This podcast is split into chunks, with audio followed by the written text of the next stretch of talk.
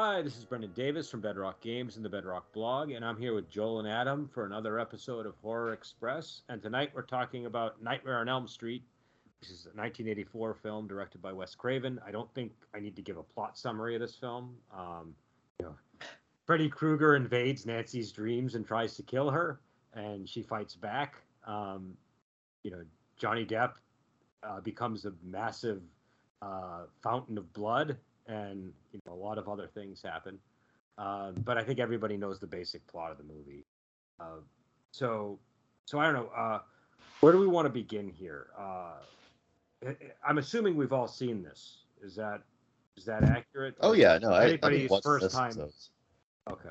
I think the first time I watched this, I was like 14. I was like the same, like right around the same age as the characters as they're being portrayed in the movie. The actors are older; they're like in their 20s, but like Yeah. the characters are supposed to be like 14, 15, I think. And that was about the time when I first saw it, and I've watched it pretty much every single year, if not several times a year since then. It's one of those movies that gets, I don't know, it got in the favorites category, so I occasionally rewatch it. So weirdly for me, I I like why I saw this on videotape shortly after, you know, it hit video back in the day. But uh I realized I really haven't watched this since the 80s. I felt like I have. Like I think I've seen some of the sequels since then, but I was like, I barely remember this movie as iconic as it is. It's like I didn't realize I didn't. So so most of the plot, actual plot within there, I was like, oh wow, I'd forgotten about that. So it was it actually felt a lot like watching the movie for the first time. I couldn't remember any of the specifics. You know, I remember I remember like, you know, the big some of the big death scenes and stuff, but that was about it really. Yeah, I'm- the I'm Johnny, not- the Johnny Depp one's a really big one, and then the, the Yeah, first that was that's Yeah, which I in s- my mind. I spoiled And- obviously for people at the beginning of the thing, but I mean people should know there's going to be spoilers. In this eh, one. yeah, you can't. The movie is older than I am, dude. Like, Yeah. I, I'm Sorta not too can't. worried about it. And not the other thing that was odd though, I was younger than all those actors when I saw it. I was like in middle Yeah, school too, or something when. I saw it. So after all this time coming back and watching it, I'm like, they're all such little babies. You know, it's, Yep. it's really strange, but uh, I'm not. they don't they don't look the way they look in my mind. You know, in my mind's eye all this time, like they're Nancy's like 18 years old or something, but uh, which was old to me then. I'm Oh, not as committed as Joel, but I, I, you know, like I didn't, I don't watch it once a year, but ev- once every ten years or so, I've rewatched it, uh, which is about enough for me. And so this was, this was coming very late on my, t- like I think the last time I saw it was like 2010 maybe when the, I think they put out a new one, and I saw it. oh at yeah, I that time. remember that one. Yeah. Um, but Yeah, I uh, s- the I first time the I, one. what was that? I skipped the new one. I, I like the actor they It's- chose for it's- Freddy it's- Krueger. it's but- not yeah, I good. like the It's not- actor, and I still it- skipped it too. It, it was terrible. It was terrible. Um, oh, but- unfortunate. But I saw it. I think I was in elementary school because it would have been like '85 when I would have seen it, and I saw it on video at a friend's house, and it scared the living shit out of me. It scared like this. I, you know, I got I just to kind of say, I got the thing I remember was the ads for this on TV. Like, you know, I I didn't see it till it came out on video, but I remember being absolutely terrified by the ads. You'd have like the part where she was sinking into the stairs and stuff, and I'm like, Oh. whoa, that's Yeah. Yeah. Some of the imagery in this movie like will Yeah. haunt you. It's great. Yeah, so this movie like lived in my brain for you know maybe about half a year before I actually saw it. So Well, it was also the at that time it was the kind of movie where the kids that did see it would talk about it on the playground. So like, yeah, like, we were talking about. Dream Warriors before the show, and Uh, before I even saw that, I found out all the plot points of it from kids talking about it in the playground. I saw and- that opening night. Yeah, and I was, and- I was there for Dream Warriors. But, uh, Warriors. But but you know what I mean? Like there's just like they like these movie like all these movies that were coming out kind of became like the the legends among children. You know, on Uh-huh. this, on, you know, at recess. Um, Yeah, no, my uh my older uh cousins are the ones who introduced me to this stuff. This and like Friday the Thirteenth and all that. There was something like legendary about all of them. Yeah, definitely. Because you always had that one kid that like knew all of the Jason movies. And Yeah, I you know. know. I mean? I, I remember in elementary school there'd be all the discussion of the Jason movies Yeah. going on. yeah like I, I i still like when i hear a synopsis of um of friday the 13th it's still in the voice of my friend mike barnes when i was a kid And- but but and i and i just uh yeah the, the, but the move the scene that scared me in this the most when i was young was in in the school when she's being dre- when the when the body of the Oh, first what's the first girl, the blonde girl? What was her name again? There- Um, I can't remember any of the names. I remember Nancy's name. Was it Tina? I think it was Tina. Tina? Yeah, that's her. Um, yeah, when she's being dragged through the halls in the in the in the translucent body bag or whatever it is. Everything about that scene is yeah. so upsetting. Yeah, Yeah, th- yeah. Yeah, that was a very disturbing scene, and a very and we should talk about it later because it was a well very very well done. It's like it's one of the best scenes in the movie, I think. It- It's one of the best nightmare scenes in any movie. That, that's another hallmark. I mean, not only this movie, a lot of the Freddy movies actually have that, especially the early ones. But in this movie, especially, it comes out swinging. You're mid nightmare when it starts, and every nightmare scene Yeah. is recognizably a nightmare in a way that's hideously familiar. That's wonderful. It's an incredible thing. And it's also interesting because he kind of does the same thing that he did in Scream, but he does it a little bit more in a grounded way, where he kills off the character that you initially think is going to be the main character. Do you know Oh, I yeah. mean? Where- Yeah, Um, right. And she's even Well- a blonde, like in Scream. Um, And like in Psycho, Hitchcock did that too. He Yeah, was I know, I mean- that. Yeah, Yeah, no, I mean, Nancy. it- Nancy certainly isn't like a, a classic main character. I wouldn't say. Well, I guess she is really. I, I don't know. I don't know. She, she comes into her own through the movie. I, I mean, I, I like Nancy. She's one of my favorite final girls in. Oh man, Nancy's awesome in this Yeah. movie. yeah, she's a she's a good character, definitely. She's, she's resourceful and methodical and like really determined to kick Freddy's ass. Mm-hmm. It's it's really cool to like. She's a really heroic character. I, I love watching this film. Yeah. I, she's heroic, but she's got like a she's got like a bitchiness, like in a good way, not like in a bad way, but like this like you know what I mean? Like there, there's like a there's a quality to her that's uh that's like grating and aggressive. Do you know what I mean? And is I disagree, but okay. no, I I, I think that she because she sticks up for herself and she like you know she's n- she doesn't put up with BS. Do you know what I mean? She's uh like I mean for example. You know, she, when her mom's when you know, like she she throws her mother's alcohol bottle on the ground and shatters it. You know what I Oh yeah, Like, she didn't put him in any shit. yeah, I- and I when and, and when Johnny Depp falls Spaghetti. asleep, she calls him out on it. Do you know what I mean? She's not like He's a got meek spunk. character. That motherfucker needed to learn how to stay awake. Okay, Yeah. it cost him his life. But what I'm getting at is like she does not care what people think of her. Do you know what I mean? That's the part that I think I like about that. yeah, yeah, I would say that she's she is just who she is, and that's it. And uh and also I think that we were talking about this before the podcast, but like the actress, obviously she's not like the greatest actress in the world, but she's perfect for the role. And so Yeah. it's one of those situations. It's kind of like I was thinking about like what to compare it to, and I think it's like an Arnold Schwarzenegger type situation where you know you're not going to give him an award for the acting, but you don't want anybody else in those roles. You know what I mean? Yeah, There's just some- he's yeah, something they- very likable about him. The, the triumph wasn't uh, in the performance as much as it was in the initial casting, but it is a triumph nonetheless. Yeah. I w- now, now, uh, now, Joel, you had a bone to pick though, Oh, uh, an unusual bone to pick. Uh, most people love Freddy. Now, now, I don't know if you were saying you didn't like Freddy across the whole series, but you had a criticism of him in this particular movie, or does that Well- criticism apply to all? Uh, all you know, Nightmare honestly, I, I haven't seen the the other Nightmare on Elm Streets in a long time. I'll have to rewatch them to completely revisit this opinion. But my opinion of him from this movie is that he's a weak point in the movie. Um, I actually think he's goofy and too human as a He's threat. goofy in all of the movies. Like he, He gets is goofy. goofier. he gets Uh, goofier as yeah. it goes on, from my Granted, recollection. Um, and that, and again, I think that's like leaning into something that's very not frightening about the character. You know, in, this movie, the best Freddy is whenever he's more archetypical and less human and less wacky. Uh, whenever he's got the long nightmare arms, that's pretty good. You know, um, whenever he's like pushing through the wall and you can just see the outline of him about to kill Nancy, like that's really good. Whenever he's this invisible force cutting up Tina, that's good. But like that's You're when not Freddy's doing a good job of, of well, understanding. what I'm saying, what I'm, I want to, I want to ease into this because there are good elements Oh, okay, already, right? okay. Like the when he's just a distant voice, that's good.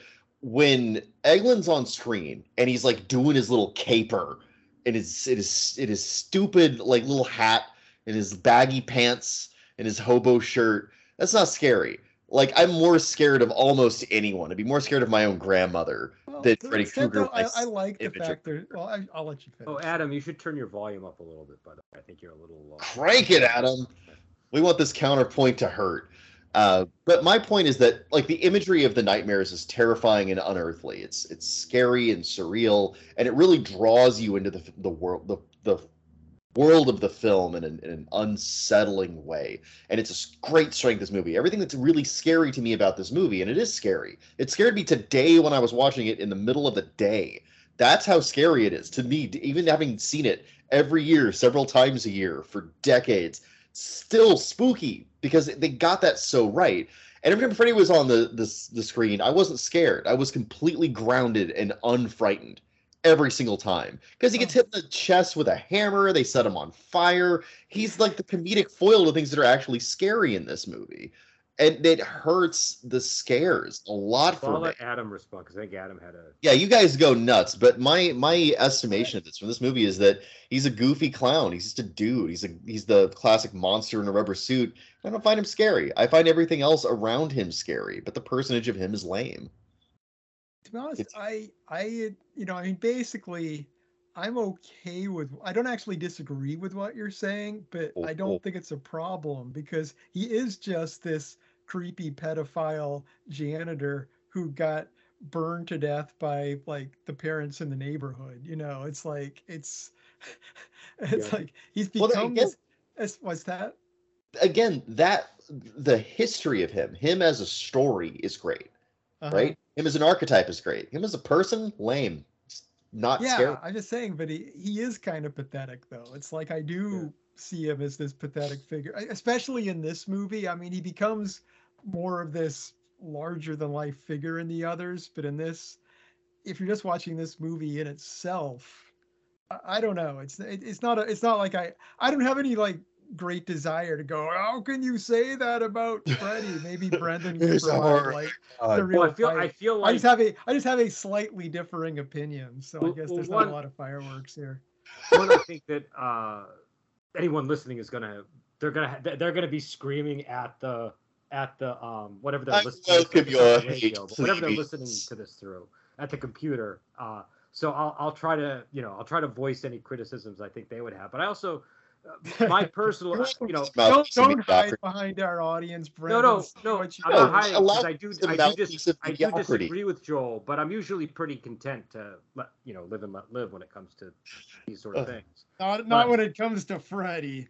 Well, I, I- you know, it's, but on, on this point, I guess where I would disagree is number one, I think he's like what makes the movie work, and that's why I would. That's my main reason for disagreeing. Is like Mhm. it's like him and Nancy, the two things that really, you know, and John Saxon. John Saxon works great. I like Yeah, the yeah. mom too. Actually, the mom, you know, we can Yeah, get into that. uh, yeah, the, the, Yeah. The, the cast of the movie is fantastic. I there's- will agree. yeah, with there. there's other parts of the movie that work, but like he is really essential. And the Robert Englund performance, to me, is just like a classic monster performance. It is more in the vein of like Vincent Price or Gary Oldman. It's not in the vein Well, of like super apparently- serious. I was looking up some trivia on this. Apparently, he he based his performance on Werner Herzog, uh, Werner Herzog's Hmm. performance in Nosferatu the Vampire. Yeah, it was the Klaus Kinski performance, I think. Was it Klaus Kinski? Kinski? Yeah, no, that was so. Werner Herzog, wasn't it? The I could be direction- wrong. I director was Werner confusing things. Herzog. And Oh, okay, okay. Played the main part. I Well, haven't anyway. seen that movie in ages, but I, I but no, No, I, I I all smart dropping some European names and I fucked it up. Continue. don't worry about it. But but Oh. anyways, so oh no, I, I choose to be humiliated in public. Continue. well, no. So I think his performance was was great. I can see where you would, because it's one of these things where something's either you either want serious, you tone is important to people, and so whatever Mm. tone you want, if you're not getting that tone, it's not going to land with you right. Mhm. Mm. But for me, this lands because I always feel like, it, not in every horror movie, but especially in '80s horror movie and a lot of horror movies from that period and a little later, humor adds to the horror because it's not people aren't supposed to be telling jokes while kids are getting ripped apart by a clawed glove. Do you know what I mean? It just it feels wrong that he's amusing himself with all of these quips and you know just acting like a buffoon. Uh, it, it just the contrast. It's sort of similar to how like for me one of the most scary movies is Evil Dead 2. And it's because of the contrast between the humor and the horror. That just Uh, it is a really effective. it's a it is a scary movie uh, evil dead 2 and I think you're right there's something about the comedy that strikes a very discordant note in that like i think the the moment that is well it is yeah there you go it's it's callous but it's also like it's the kind of laughter you hear from like Mad Men, you know, like that scene where all the different mm-hmm. animals on the wall start like cackling and Yeah. laughing at him. That's goofy, but it doesn't hit goofy. It's it's, It's like scary and it's goofy. horrifying, you yeah, know. Yeah, yeah. I still remember the first time I, I watched that movie, and that scene just I, I didn't even I it was like a movie I randomly turned on on cable and was not prepared. Ooh, Yeah, that- that yeah, movie- with that- no context, that'll rip your mind apart, dude.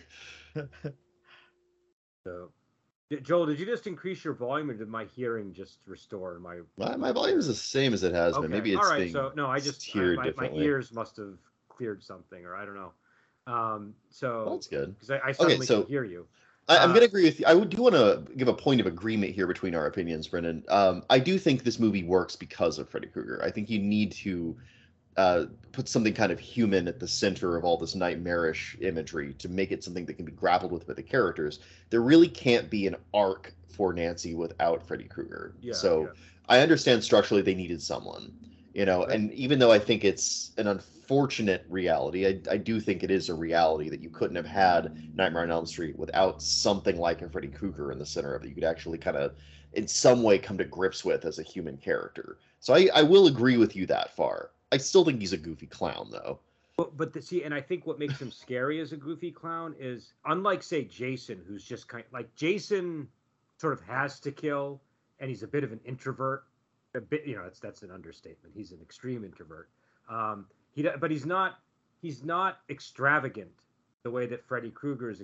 Freddy Krueger loves to kill, and he's creepy about it and malicious, and it just there's something about he, he's just so inappropriate for what he's doing. Do you know what I mean? And that's I think for me what kind of makes it work.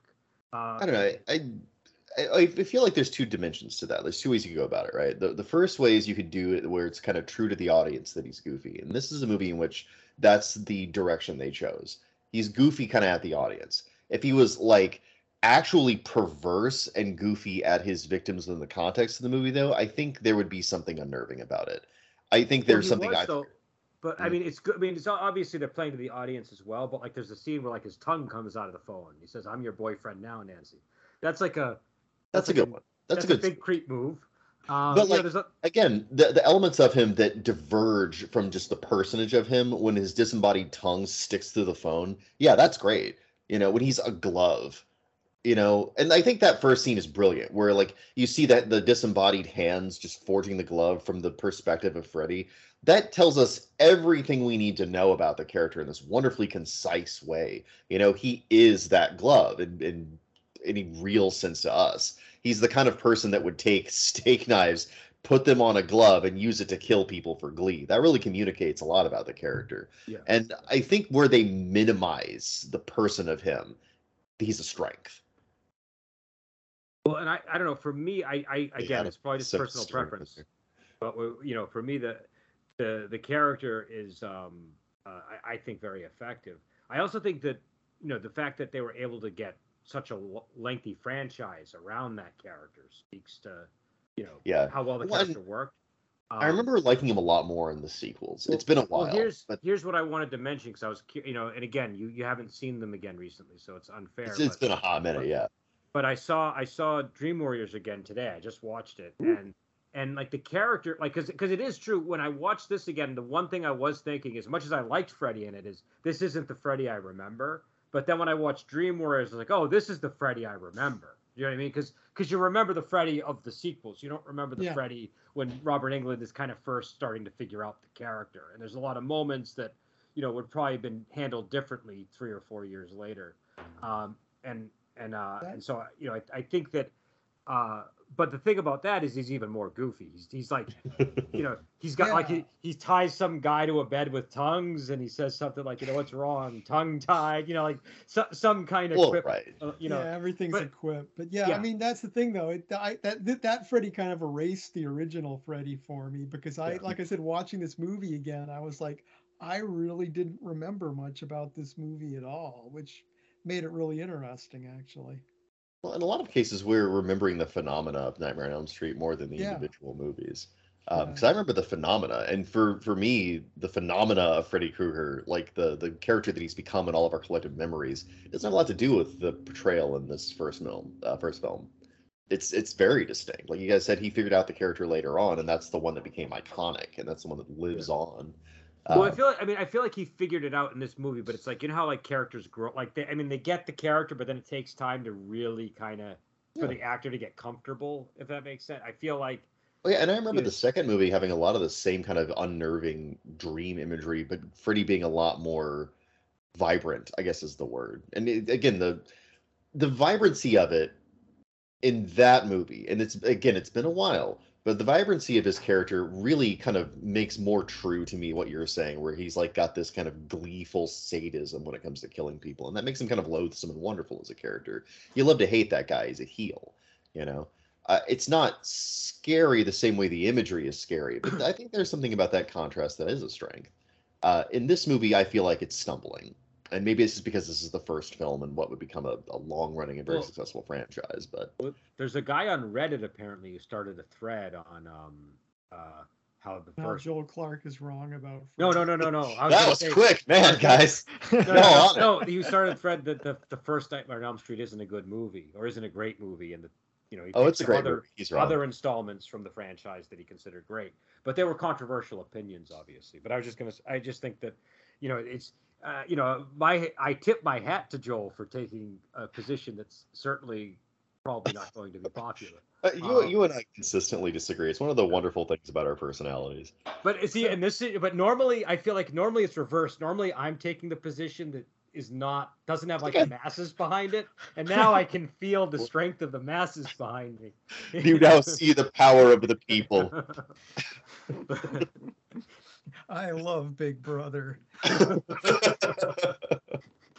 but uh, so uh, why don't we t- talk about um, Shakespeare? Because I know you had mentioned you wanted to get a little bit into that, and and I I, I had a um I had made a note even before just because it's a really striking sequence where they're in the class and one of the scene. students is reading Shakespeare and he's reading it in a normal voice, but then when they transition to the dream, his voice is all staggered and weird, and it just really staggered works well. Whispery, and all the another wonderful thing about that scene, and I'm, let's let's dwell on that scene for a minute. It might be the, one of the greatest scenes ever put to film, as far as just pure fright. It's so it's so upsetting to watch that scene. Even now, I was watching that scene. I was alone in my house, and all the lights were out because I wanted it to be reasonably spooky and so she's sitting there in class and he's, he's reading um, you're, you're, kind of killing my my atmosphere. I know. I apologize. Continue. Give me a second. I got to get back into my zone. But like, but he's reading Shakespeare, and it's that uh, that disasters in the sunline. What is that from? It's like, what, what, what play is that from? I can't remember now. They said it was Julius Caesar, but I don't know. Okay, I think I think that's right. No, um, but that line sticks out in my mind because uh, I like I was talking to you guys about the about it before the podcast. Like I'd read something Justin Alexander wrote about it where he was like, "Oh, you know, actually, it was probably disastered in the in the in the past tense," uh, which is an unusual way of characterizing the word disaster, but it's very Shakespearean. Uh, but the kids reading that one, and it's interesting to me because that is one of those weird chunks of that play where a lot of people disagree on like it's it's it's it sticks out when you hear it. Disasters in the sun. It doesn't doesn't sound quiet. There's something like offbeat about it which is unusual for the bard. Like you know shakespeare really brings it when it comes to being really lyrical in the way he wrote and that's one of like the only lines that's like historically disagreed upon as being like something kind of discordant. And it's great because he's reading that one and she nods off. And like you said he's still reading it in the dream but like the cadence is completely wrong. And he, he's like got this somnambulistic like body language and his eyes are blank and he's like whispering it in the yeah. yeah. And all of the and i was noticing this too all the body language and all the like the little movements that made the scene so alive before are gone. All of the classmates are like stock still like they're mannequins.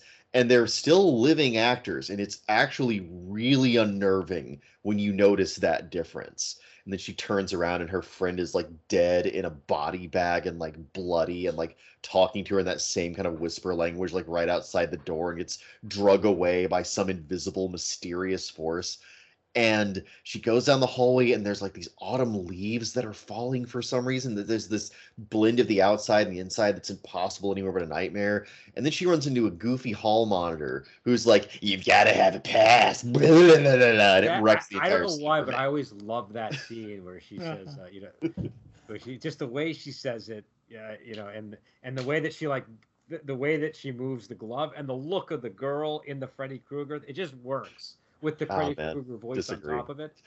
I don't know. Uh, I, I, I will say that it's one of always my me. Well, no, it's funny. It's meant to be amusing. It's not. It's not scary. It's it's just. you can see why you could see why a scene that is that absolutely brilliant has that that sour note when that gets hit right and it it, it might work for you it seems that it does for me it pulls me out of the nightmare in a way that i'm just like oh come on man i was Well- just getting i was almost i was getting there for me, it's this. I don't know. When I see a horror movie where there's humor like that in there, to I call it like being in the hands of a psycho director because it's like the director isn't take he's, he's telling jokes as all these horrible things are happening and he's having a good time and he really shouldn't be. It feels like it, it feels like there's like a lack of empathy in the movie as a result of the humor and that to me makes it more horrifying somehow. i will Um, say okay i will say this there's a certain purity to that dream sequence that he disrupts Yeah. And if the, the idea was that he was supposed to be this unnatural anthropomorphized disruption, a ghost within the dream, that does work. There you go. That's that's what I'll say. It I'm works. satisfied. I don't like it, that. but that does work, right? On some level, like I'm aware now that something is discordant. in I think I think if we can agree on the mechanics of it, but disagree Yeah, on whether we we, like it, I think that's brilliant. Um, you know, I, I I find myself having to agree on the mechanics, although I dislike that direction. Mostly because that's it's so fine. That's fine because another director might have gone another way, and you Hmm. might have preferred it going that way. You know what I mean? Oh yeah. Um, well you know my preferences and how things go um but but yeah so okay all right i have to hand it to him if the idea was to disrupt my my unnerving dream sequence uh then it worked did and i will say like when she goes into the boiler room after that and confronts freddy that's kind of a wonderful spooky scene and freddy's in that scene he like cuts himself and he's like all full of like maggots and gross slime the ubiquitous 1980s green slime that was everywhere from there to the ninja turtles movie and the and that was the scene too where they played like that weird drum beat, right? Was there a weird drum beat in the background when she's running away? And they Oh yeah, show- yeah. They show his hand. There's a weird shot of his hand going like that that I always thought looked strange, and I and I and I still don't know if I like it or not. I've always been kind of on the fence with that shot. I- That's th- that's one of the things that works for me about Freddy. okay. Uh, whenever you have scenes like that where you're like, wait, what is what's happening? What's he doing? Why is his hand there? Why is his hat there?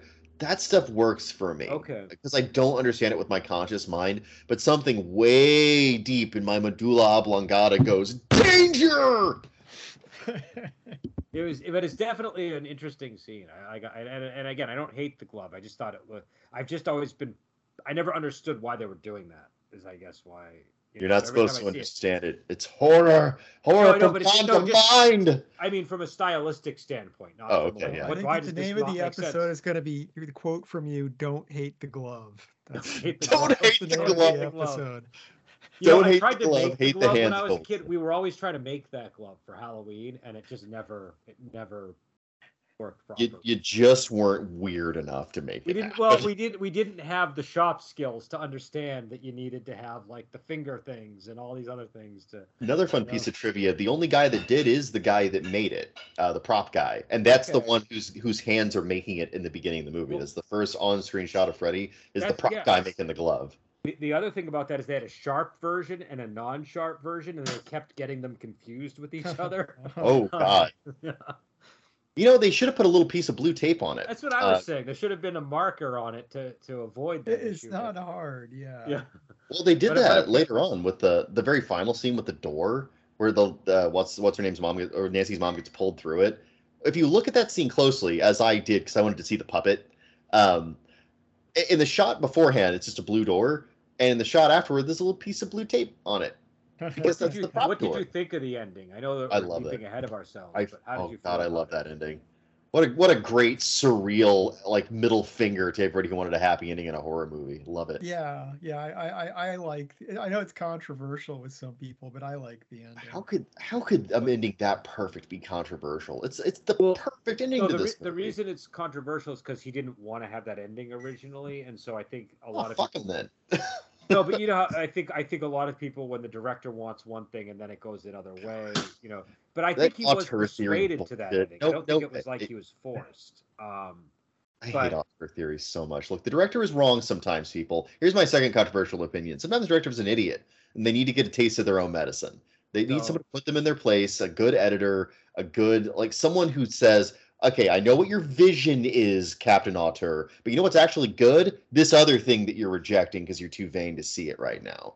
And th- this ending stood the test of time. What's Well, I- great? I do agree it's a classic ending. I've always been kind of ambivalent about it. I think because in a way it works because it, it actually makes it very confusing exactly where the dream states are by the end. You know what I mean? You just have no yeah, idea. that's kind You of lose all what your I like footing. about it. Yeah, and that and I think that's in keeping with the idea of the movie, so it works. But it's also like you watch it and you're and you're very frustrated because that you want you want all of the lines to meet to to to meet and for everything to you know line up properly and it just doesn't. I think I, th- Uh, I think that's that that that is a strength actually for this kind of movie. In most movies, that would be a weakness, but in a movie about dreams, for it to to be impossible to truly figure out how everything fits together, it's like that's great. That's perfect. No, I I think you're right. I mean, I agree, but I do have this ambivalent feeling whenever I see the scene. Like Uh-huh. I- Oh yeah, just I get it. which- I I understand the the ambivalence, but I like the ambivalence. now, how did you feel about the dummy through the window? Did that does that work for you, Joel, or It- are you? Absolutely. Well, what what gro- got me about it this time was I was watching that scene fully well knowing that had to be some cheap cheap prop. This movie was made in a shoestring budget, and it was totally convincing. They knew how long to put it on screen for your mind not to be able to process how fake and lame, lame it looked. Because I went, I feel like something a little uncanny valley about it too, which I think actually Yeah. makes it creepier. To, to Yeah, I agree. I Oh, yeah. agree. uh, if you if you slow the movie down and look at it, it's terrible. I'm sure they were shooting it like this is never gonna work, but it Uh-huh. does. It actually does work. And it might suffer under HD and all that too. But I, I do the SD of these. Like like Adam was talking about, it's best to watch this stuff on a VHS. That was that's where it lives. That's where it was born. You know. Um, but I, I, I don't know. I, I, I- I like the doll. I like the, I like the ending. I just have this ambivalence about it.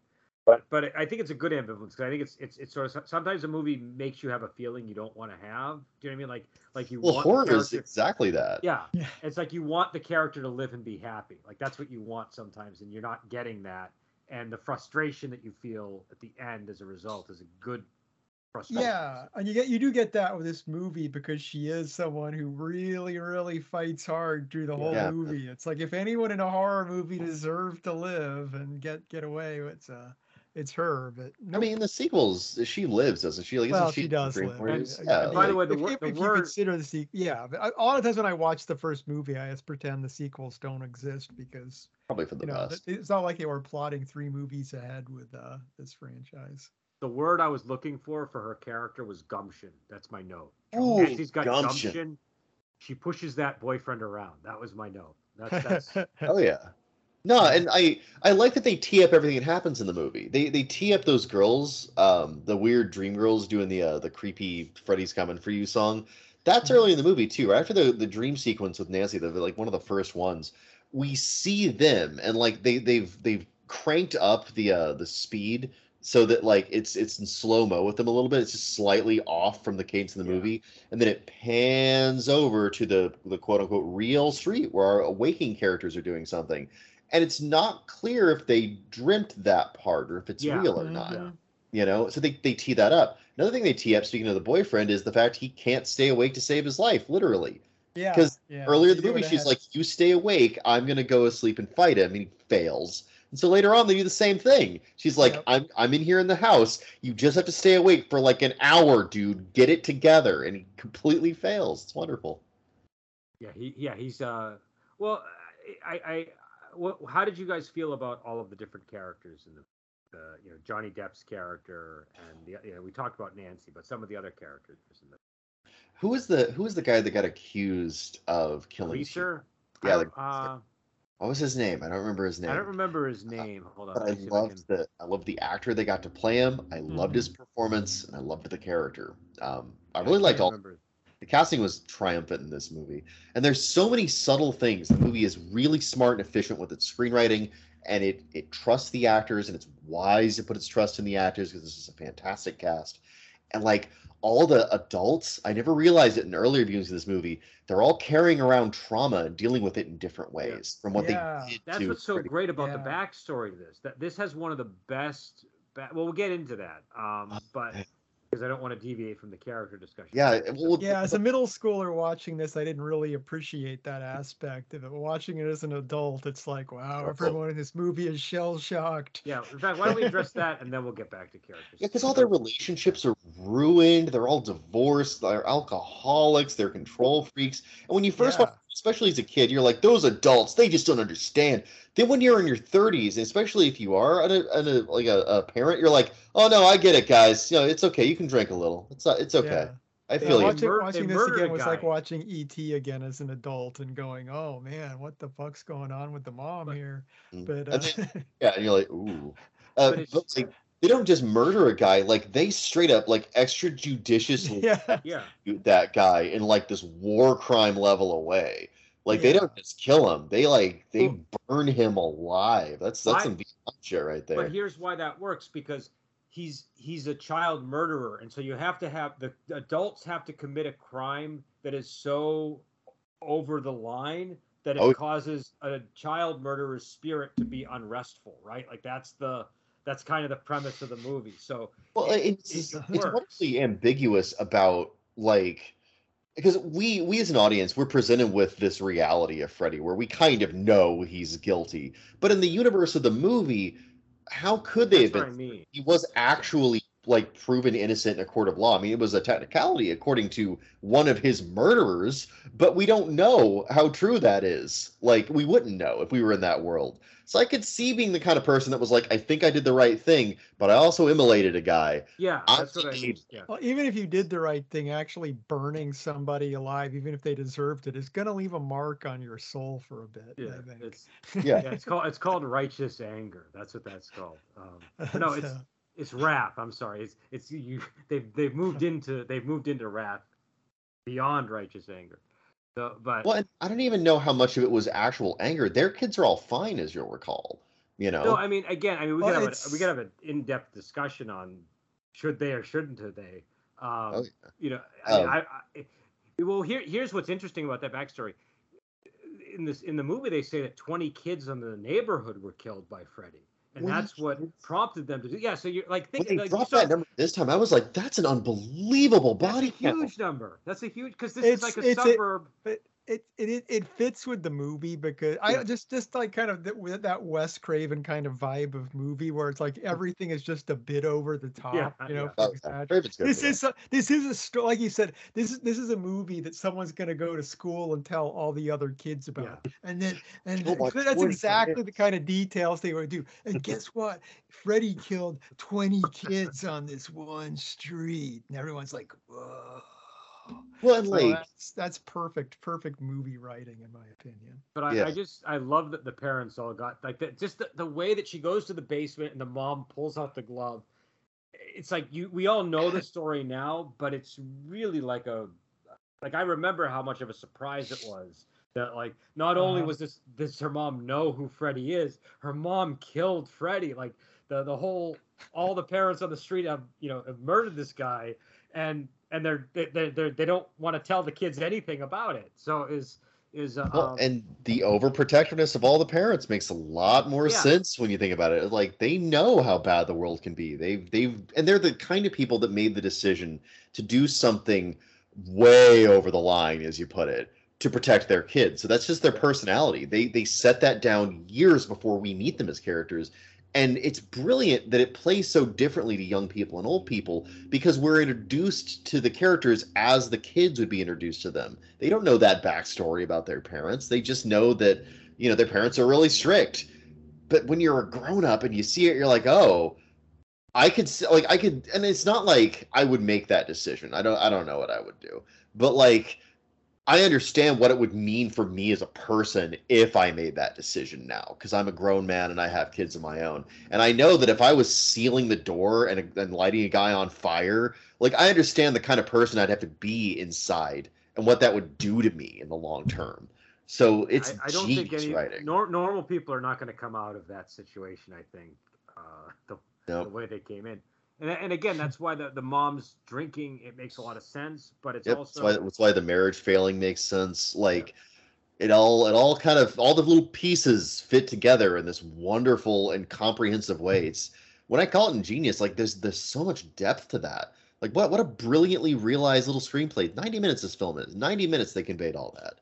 Yeah, considering like the movie, uh, the movies are reviewed like the unnameable, where it was like they just squandered like an hour and a half of your life with like people walking from room to room, and all Yeah. the stuff they managed to pack into this movie. It's uh, it is kind of kind of amazing. Yeah, I, th- I thought the mom was an amazing character. Actually, Oh, there's something great. there's something off about her. Like, I, I, the acting is like over the top soap opera. I think I don't know what Yeah, I and classify it- it as, but it's not well, normal. The thing is, the Uh, acting in this is perfect in a lot of cases. Like, you know, Johnny Depp's performance, watching this movie, there's no clue that he's going to be like one of the Yeah. biggest stars in the world. But it is a, he came in and did a tone perfect 80s horror movie, teenage boyfriend performance. And Yeah. like, he did exactly what the movie required. So, But I feel, but the mom went a little bit above what, like it feels like she's kind of in her own lane a little bit. You know what I mean? Like a, yeah. Like she's not like she's a, she, she's almost like a character from another franchise in this in a way.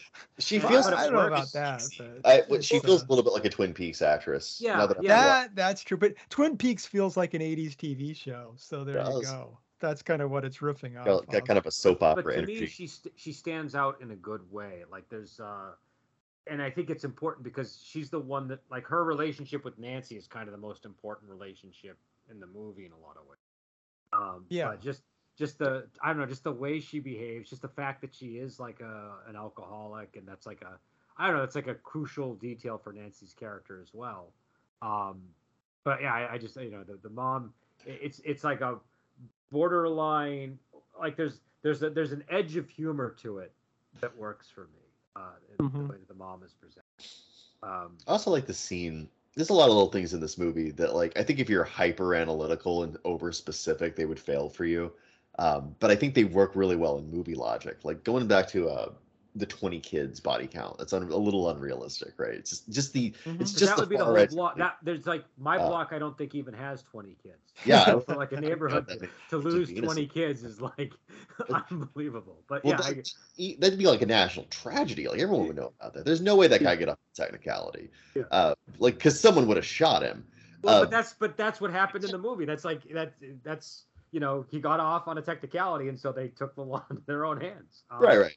And Uh, there so- actually, and there was um, there was a there was an instance of um, I know there was a famous case in Florida where a, a, a kid was was molested by like a karate teacher or something, and when they were taking the karate teacher to like trial or something on a plane, the father was at the airport on a payphone, and this was all caught on camera. He turn he turns around as the guy's getting brought out, and he shoots the guy. And I don't think anything really happened to him. I think he was. I think he was. Uh, One of those slap on the wrist scenarios. yeah. Yeah. Yeah, I mean, that no, that scans.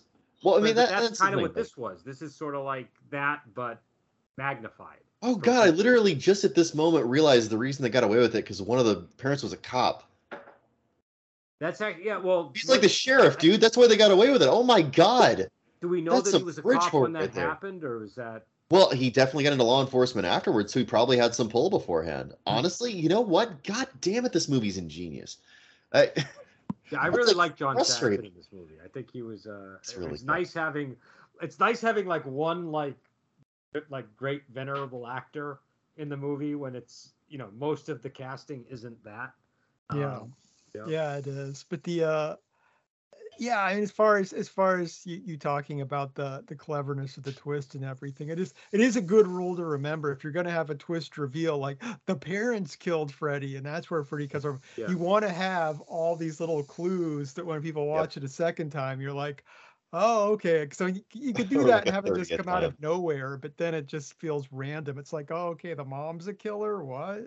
Right. If you don't Uh, lay the groundwork, it feels lazy. This movie's Yeah. smart in terms of laying the groundwork with Yeah. everything. Like even like the the last little scene where she's doing the tricks and traps, and like a couple scenes earlier, she's reading a self defense book about how to do home defense. You know, I don't know how realistic a a tripwire explosion trap is for home defense. I feel like that might be counterproductive, but it did work in defense of that book. So Well, and she was using a manual, which I thought, you know, if she if she was sometimes in these movies the kids just do those kind of traps on their own, and it's like, wait, how do they know how to do? it? But she they at least established that she got a manual of some Yeah. kind. which I appreciate. studious went to the library and did it. Um, another thing that um, I'm, I'm losing my train of thought here. It's just kind of late over here too. But like uh, another thing that was kind of on the far side of believability was when the sleep doctor was talking about how dreams are made up body magic mumbo jumbo. Yeah, That yeah. stuck out to me. I'm like, wait, no, they're not. We understand chemically and psychologically what dreams are. Even then, we did. Did we? uh, I see. I don't. I have no idea. But Well, I mean, it, we we certainly wouldn't have a scientist call them made up body magic mumbo jumbo. Like, come on, this is really your science, dude. You're gonna you're gonna dress that up. You're not gonna admit that it's magic.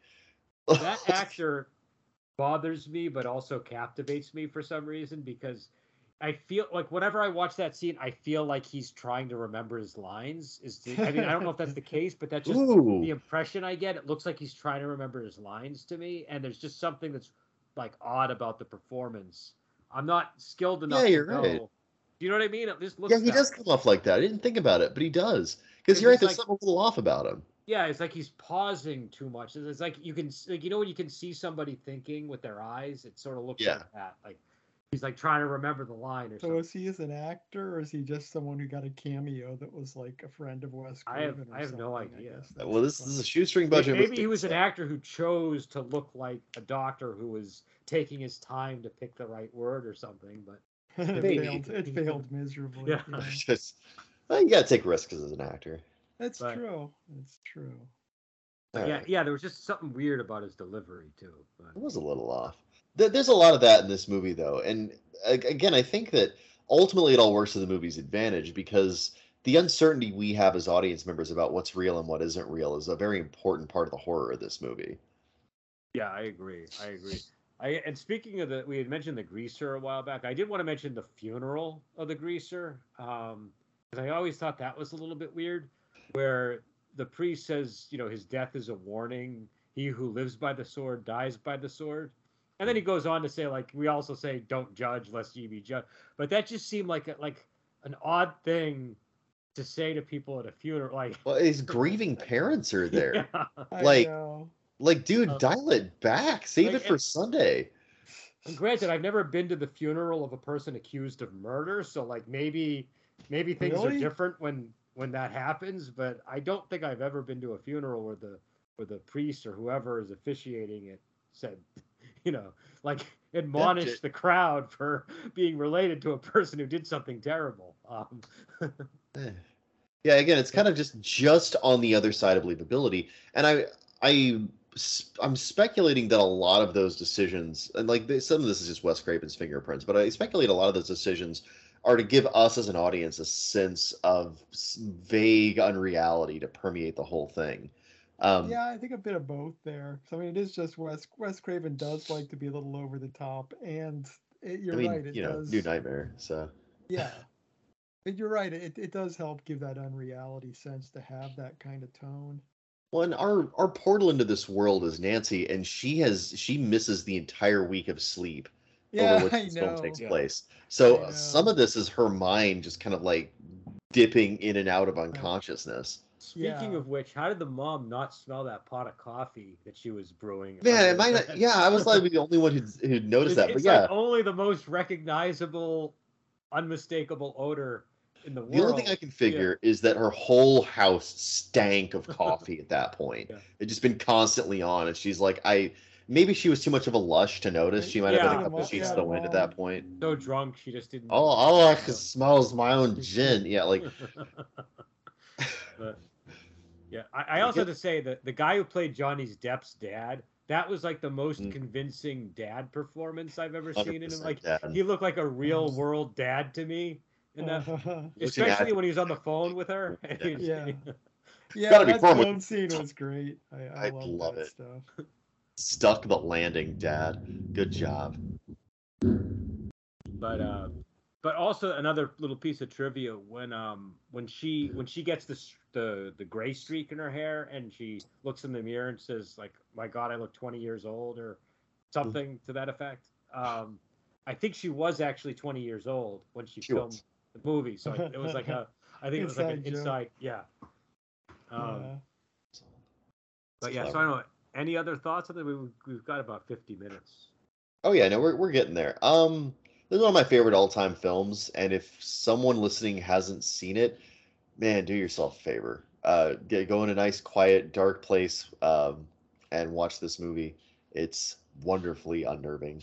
Uh, I saw this as a kid. I was like 13 or 14. I might have even been younger, and I was terrified to go to sleep because I thought that the dreams would kill me. And what a what an irreplaceably wonderfully and spooky experience. It scarred me for life, no doubt. Um, so a high recommendation for this movie. I, it's it's it's intelligent, it's eerie, and it's it's beautiful as a film. Like the the nightmare sequences are like works of art. They're like nothing else committed to film beforehand. It's, very surreal. It's very surreal. Hmm? And even though I don't like Freddy Krueger as a character in this movie, I do like the performance. Um, I think that there's a lot of spookiness surrounding the character, and like it's this is a great entrance in what would become a legendary uh, horror franchise. So do yourself a favor, go go watch Nightmare on Elm Street, not the 2010 one. Just- Yeah, you can avoid that. It, was it was good watching this after uh, all that time. Like I said, I barely remember it, so it felt like watching it for the first time again. I mean, it's just a really fun plot. You've got a, a really interesting main character who's extremely active and interesting to watch. It's a good cast overall. I had absolutely no problems with this movie that I can complain about. I mean, it just it just deserves its status as a classic, and that's really it. Yeah, I think I think I, I you know this is it's a really good movie. It's um it's unique among slasher films from that era. Like you know, it, Mm-hmm, Freddy looks different than most other sla- He's not this big husky guy. He's got a he, he's he's got a wit about him. You know, he just has he just has more of like a an adept uh you know style of conversation. You know, some some most slasher bad guys don't even speak at all, or if they do, it's you know it's it's not uh it's nothing near what Freddy does. But physically, he looks different, and also it's got a unique premise. It's just not, you know, it's it's not simply a guy going around murdering teenagers with a knife. He's a guy going into their dreams, which is really, you know, cool concept and and makes it stand out. I think from from that period that were in the same genre. But I I also just think it's a, you know it's a really good standalone movie. Uh, you know, you, you know the the franchise is enjoyable. I do like the franchise, but it's a this one is one where they could have not had a franchise and they would have had a, it would have been maybe remembered better even I think if they didn't because then it would be this one off. yeah, critics you kind of remember achieve, you kind of achieve burnout with uh Freddy, you know, in, in, at that point. So I, Well, I mean, this is a film that like saved the production company, right? So like, oh yeah, of course they made it. They- they were- Well, it Yeah, became the Freddy milk it to show after this. You know, it became the Freddy show. Um, well, there literally was a show too, like the anthology Freddy Yeah. Freddy's Nightmares show. That was that was that was one of the worst anthology shows of the eighties. well, and then there was there was also the Friday the Thirteenth show, which I don't even think had Jason, if I remember. Well, just- that was that show was actually kind of entertaining. It was it was only it, it wasn't even really related. They kind of like stuck the name on it, but it was these people kind of retrieving these uh artifacts cursed by hell, and every week they'd go after a different artifact. It's like the difference between the two Ghostbusters movies, like the, the really old Ghostbusters movie. Yeah, exactly. So it was like it was barely the same thing, but that that show was what I kind of enjoyed. I remember that having some really solid scary episodes. But Yeah, no, I, I used to watch that show. I, I enjoyed it. oh, But I- okay. yeah, I agree with you about the the, the Nightmare on Elm Street. Yeah, that was so- terrible. yeah. I was I was just I think bad. wasn't Wil Wheaton in a Friday the Thirteenth episode that playing like a ghost who was abused by his dad, or am I thinking of? I barely remember the show. I mean, I haven't watched it since back in the day. I just remember it being pretty good. I heard there was a I- I- demon mulcher too. That was pretty I- cool. Ooh, I could be remembering Mulcher. another show. There were a lot of horror anthology shows at that time. So Yeah. there was Tales from the Crypt as well. And someone, Um, someone once compared me to Wil Wheaton. and I've never been so insulted in my life. Well, for what it's worth, I don't. understand the comparison at all in your Yeah. case. Yeah. I don't know. Maybe there's somebody who doesn't know anybody that's a gamer or anything like that. Yeah, I think that was the I think ah. Yeah. like like Wil Wheaton's It's- big into D and D and stuff like that. So It's like if I met like a football player, I'd be like, "You're like Tom Brady," even if they're nothing like Tom Brady. Mm-hmm. Guy guy who's only seen Minions watching his second movie got a lot of strong Minions vibes from this.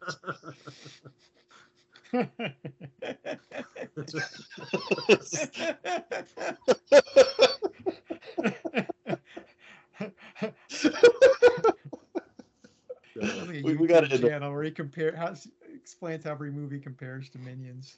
Yep, But, It's, uh, it's all about the frame of reference, folks. All right, I think that's everything I have Yeah, to say for right now about Nightmare on Elm Street. Go watch it, you Yeah. cretins.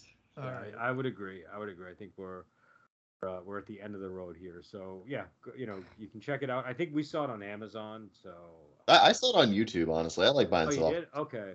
Same One price. of my concerns, I'm always worried when I do this. If I, like, I always want to make sure I see the original theatrical release, and it always pisses me off when I watch it that I realize I got like a later director's. Oh yeah, some kind of yeah. Like don't Uh, don't do that. Come on, just give me the film I. Sometimes you can't help it. Amadeus, you cannot. I cannot find the original theatrical release anywhere. Um, Oh really? and and the director's cut sucks. So I don't. You know, it's just longer, but it, it's worse. So Most movies benefit from brevity. Again, I don't like director's Mhm. cuts. Again, uh, the editors they, when they release this film, generally they knew what they were doing. Director's cuts are self-indulgent tripe for the most part. So A lot of times they're just dri- really they're called directors because they're driven by the studio just to put out a new version and they just put Yeah, yeah. everything that was cut out in it. But no, I think and I I think the best director's cut is Blood Simple by the Coen brothers because they actually made it shorter in the director's cut. But Good. yep, Well, I, if anyone, I trust the Coen brothers to continually brutally cut their movie down to its marrow. yeah, that that doesn't bother me if they're taking stuff out so much. But I, I just Yeah. I don't like the uh, I I don't like that you don't know that that's what you're getting half the time. And Yeah. I really don't like Yeah. that like you can't like Amadeus is one of my favorite movies. It it, it flows beautifully and they add a scene with him And and yet you music chose to be the champion of mediocrity in this episode. Shame on you. Huh. That's right. I I've also watched Okay, I- Amadeus. well, sir. well, I have to hand it to you. That is a very well placed insult. I, I that was that was a, that was yeah. a good callback. Got to get my last jab in. I don't I, I don't think Freddy is a mediocre villain, but but I but I will hand the uh, the quip to you. Uh, but I I, I, I really want to get back I'll on my point about Amadeus. victory. Oh yeah, please. Um, the, which is you know they disrupt the flow by having this scene where he's has they show why he doesn't take students, but they already handled that with dialogue between him and his father later in Yep. the film. That's in the, the same beat twice. And there's this whole other thing going on with Salieri and Mozart's wife that's really weird, and I don't think adds anything to the movie at all. Some people like it, but I think it just it's like a it's just strange to me. Um, it, it seems out of character for both of them, quite honestly. I did Uh, I didn't VHS of that for the longest time. I don't remember either of those things, so I think that maybe the VHSs are gonna have to go with this one. Yeah, it's it's a really good movie. I mean, again, we're we're talking about Nightmare on Elm Street, but I haven't seen it. Oh, the people came here for your opinion on Amadeus, though. That's Bait and what- switch. Yeah. Ah, you fools! That's what we should do next time. We should we should like get like the biggest horror movie possible, and then like do some other. we'll, film, we'll do like a mortal. We'll, we'll, we'll, or- we'll segue into Immortal Beloved. The Yeah, big movie yeah, with there Gary. Oldman next next. Well, night. no, but see that works because that's kind of a horror movie. You know what I mean? Uh, Like that, yeah, like you know. Um, but Is yeah, there I- is there a horror movie bigger than Nightmare on Elm Street though? This is like when I think of horror movies, this is the one I think about. this like is, Halloween- this is don't- about as don't if- iconic as it gets. I mean, yeah. Halloween, The Friday the Exorcist is up there. The there. Exorcist. We did The Exorcist already. Well, we're running out of movies that people are going to care about for to do that bait and switch with.